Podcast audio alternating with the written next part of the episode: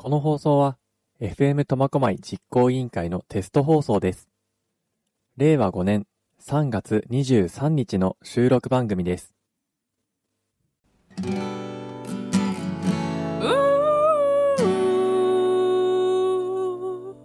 苫小牧のシンガーソングライター夏美です苫小牧の魅力を発信する FM 苫小牧を応援しています頑張れ FM 苫小牧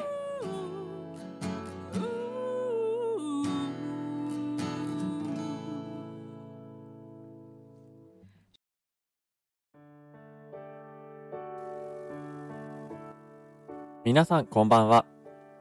ラジオ朗読ベッドタイムストーリーのお時間です。この番組では、忙しくて本が読めない。眠る前に暗い中で物語を聞きたい。そんな方に向けて、私のオリジナル短編小説や、皆様から送っていただいた短編小説など、様々な物語を声でお届けいたします。お相手は短編小説作家の石川海です。どうぞよろしくお願いいたします。第1回となる今回、朗読するのは私の短編小説です。皆さんは、恐竜が現代に復活したらどんな世界になるだろう人類はどうなってしまうだろうそう考えたことはありますか？化石から想像するしかない恐竜の生態は、人々の永遠のロマンの一つと言っても過言ではありません。今回のお話は、今から少しだけ未来、恐竜の復活に人類の再興をかけた二人の天才な物語です。タイトルは、恐竜よさらば。それではどうぞお楽しみください。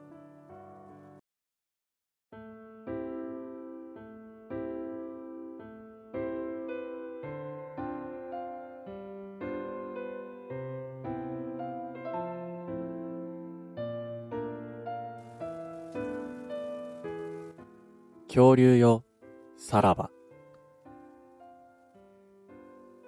人類は進化し、繁栄を続けてきた。その進化の最終到達点は滅亡なのだろうか。世界中で少子高齢化が騒がれ始めてから随分経ち、世界の人口はその頃の10分の1以下にまで減少。若者の無気力化は進み、経済、文化の衰退も著しい。このまま人口減少に歯止めがかからなければ、人類は淘汰され、絶滅する。何かないだろうか。全人類が熱狂し、生存本能を取り戻す、劇的なコンテンツは、しばらく頭を抱えていたが、明暗は浮かばない。気分を変えようとテレビをつけると、一つのニュースが流れてきた。つまり、朝倉教授の最新の遺伝子研究により、恐竜の生態はほぼ完全に解明されたんですね。はい。生態はもちろん、長年謎だった皮膚の色も判明しました。あと、残る謎は、これだ。これなら、スマートフォンを起動して電話をかける。朝倉か？俺だ。立花だ。今から会えないか？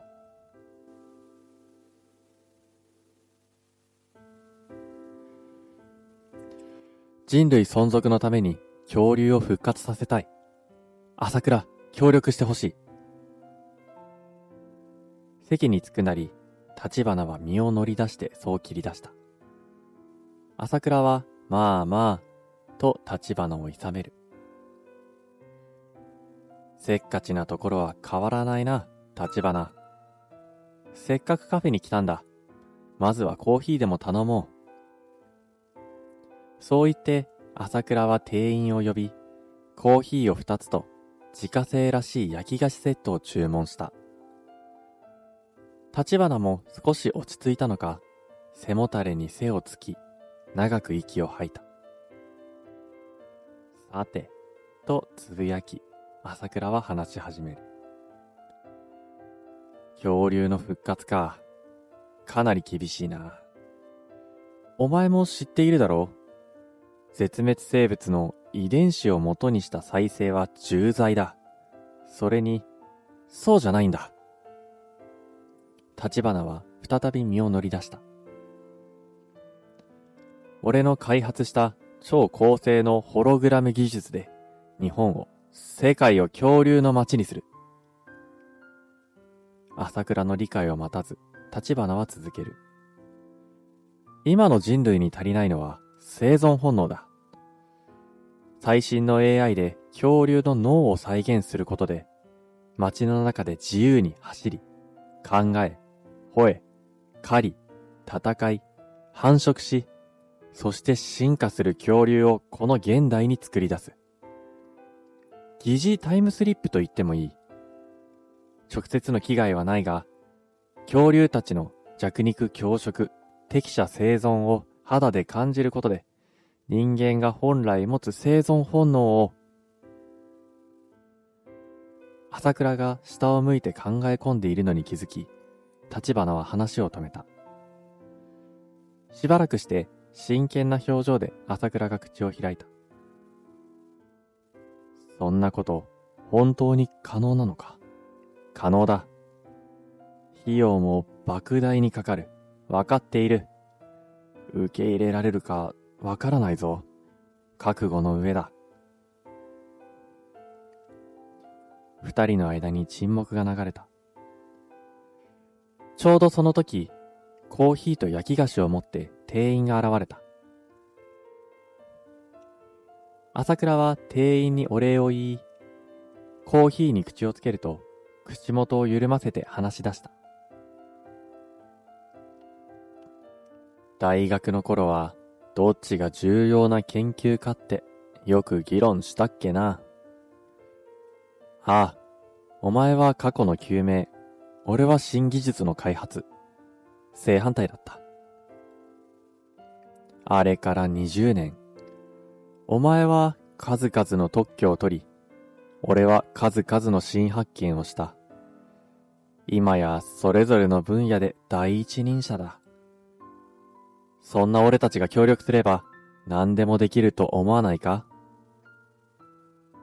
そう言って立花はにやりと笑った。朝倉は大きくため息をついたが、その表情は楽しげだった。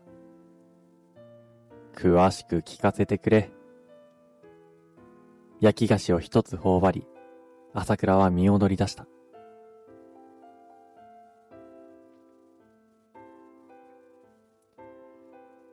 あの日から10年か。まさか10年経っても終わらんとはな。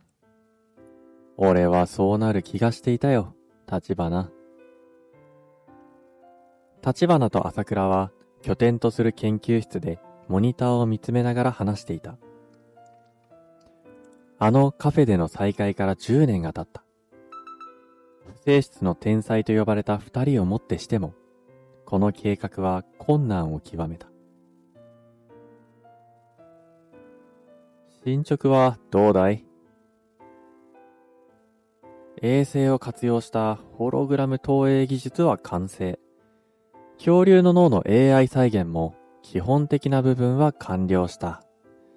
だが問題は、立花は苦い顔で続ける。戦い、繁殖、そして進化のメカニズムの再現がどうしても難しい。お手上げだ。そう言って立花は両手を上げ、背もたれに寄りかかった。そのままの体勢で、そっちは？と朝倉に目線を向ける。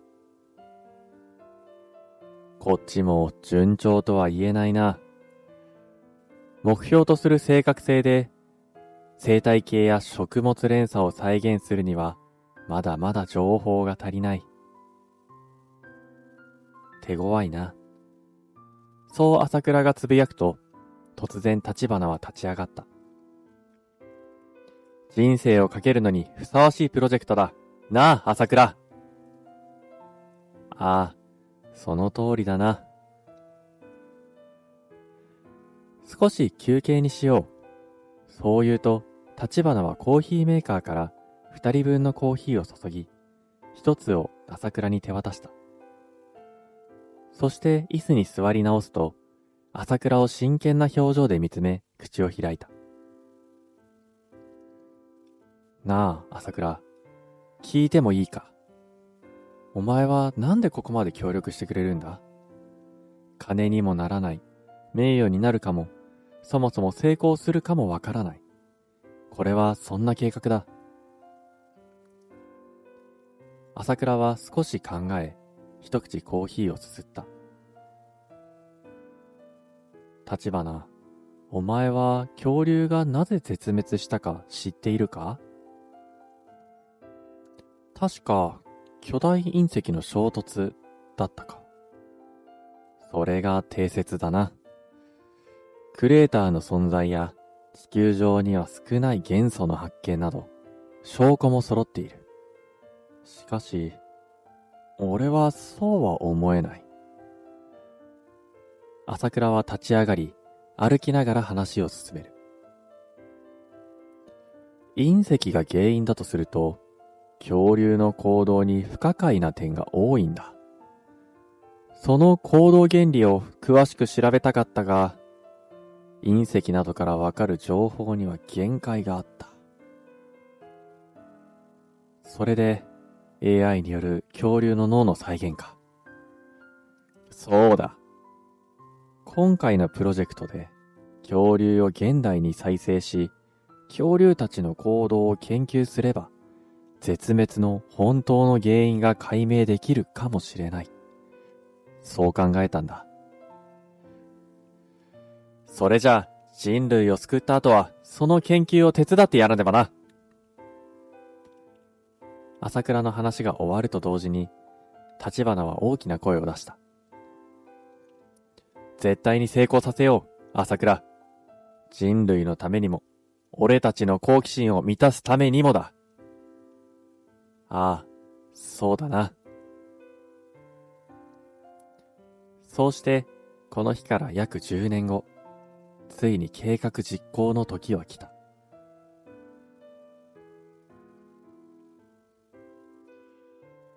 こちらを見てください。トリケラトプスの集団です。市街地付近で見られるのは非常に珍しいですね。若い女性キャスターがカメラに向けて興奮気味に話している。街はすっかり恐竜の世界になっていた。あたりにはトリケラトプスやブラキオサウルスといった大型植物食恐竜が闊歩し、その食料となる植物も大小様々なものが再現されている。そして時折、ティラノサウルスなどの肉食恐竜が現れる。そこに居合わせた人々は、恐竜たちのリアルな攻防を目の当たりにすることとなった。まさか、ここまでの効果とはな。ああ、想像以上だ。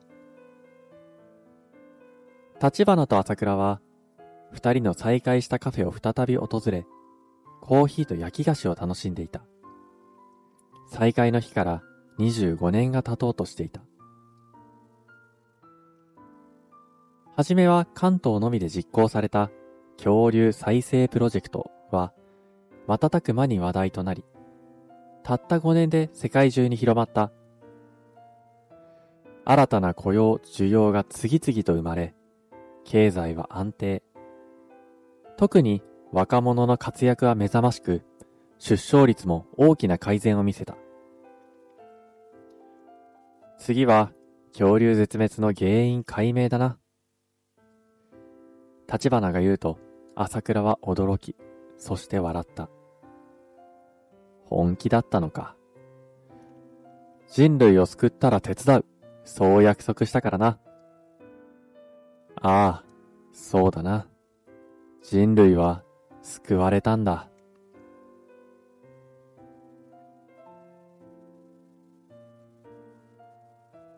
地球から遥か遠く、一機の宇宙船が漂っていた。その中では、恐竜のように鱗と羽毛を持つ2体の生物が、モニターに映る地球を見つめていた。隊長、この生物は、恐竜だな。記録には、このまま進化すれば我らの脅威になると考え、約6600万年前に絶滅させたと残っている。そこから復活し、また繁栄するとは驚くべき生命力ですね。そうだな。中途半端な攻撃では、また復活する可能性もある。より強力な兵器を撃ち込み、この星の生命を確実に根絶やしにする。そう言うと、隊長と呼ばれた生物は、モニターを操作し、操縦席の中心にある赤いボタンに手をかけた。恐竜よ、さらば。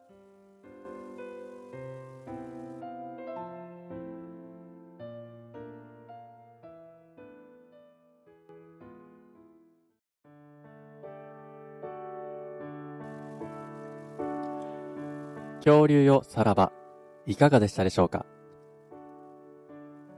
近未来を舞台にしたハートフルでハッピーエンドなストーリーと見せかけて、人類を救いたいと願っていたはずの二人が逆に人類にとどめを刺してしまったという SF チックなバッドエンド。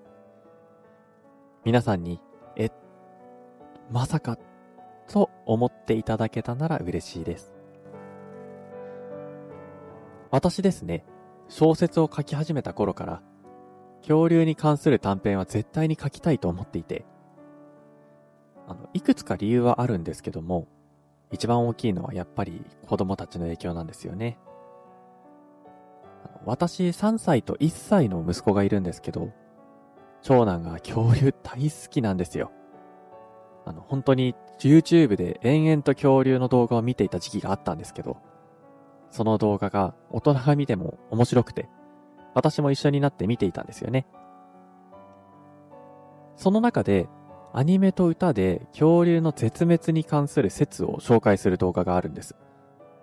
巨大隕石衝突説と火山噴火説って、あの、子供向けにしては結構深い内容で、それを見ながら、他にはどんな可能性があるかなとか、どんな説があったらワクワクするかなとこう見ながら考えていて、今回の小説はここから構想を練って、あの、作った短編になります。